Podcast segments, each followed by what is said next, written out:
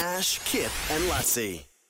I had a weird social exchange yesterday. I went and got a haircut, and I sat down, and um, and I was just tired. It was it was late yesterday afternoon, and I didn't even need a haircut, but I just did it because I was filling in time until my boy played Oh, footy. you cheated on your hairdresser at the coast. I did, I No. did, and I just walked past, and I was just like, "Oh, okay, I'll go and get a, I'll go and get a haircut." I sat down. There was me with the guy that was cutting my hair, and I forget his name. Lovely bloke, look, really nice, really nice guy.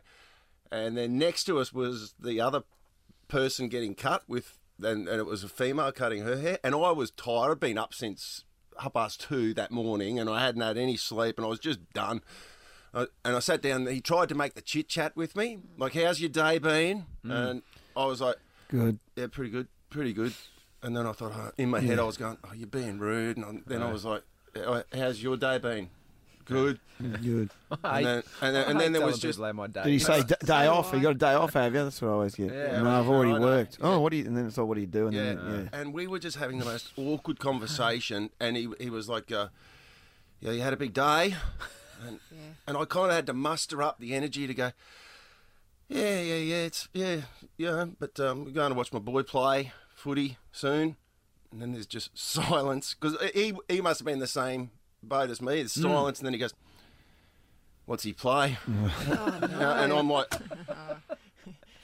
oh, he plays. Uh, well, he he, he normally plays rugby league, but he's actually playing rugby union because of school. Oh yeah. Where's he playing? Oh. Um, and, and honestly, that's how that's how awkward and horrible this conversation. And meanwhile, in the seat next to us, Yeah. where the lady and the guy were, Yeah. They were they were having the greatest conversation. Like they were laughing. Yeah. He was talking about the fact that every soccer World Cup, him and his mates do a trip up to Port Douglas, and uh, you know the last one was ruined four years ago because the wife and the kids were al- allowed. Was, was the girl cutting? The girl was cutting. The guy was in the she chair. was cut, and they were laughing, and Yeah. Was she attractive? I, I, I didn't even.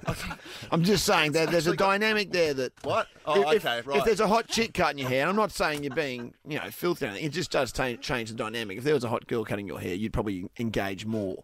That's Yeah, just I- instinct, male instinct. Yeah, well, I, honestly, I, I didn't even look. I, I was just, but but there was the competitive element Yes. in me was going. God, they're having such a better conversation than what we are.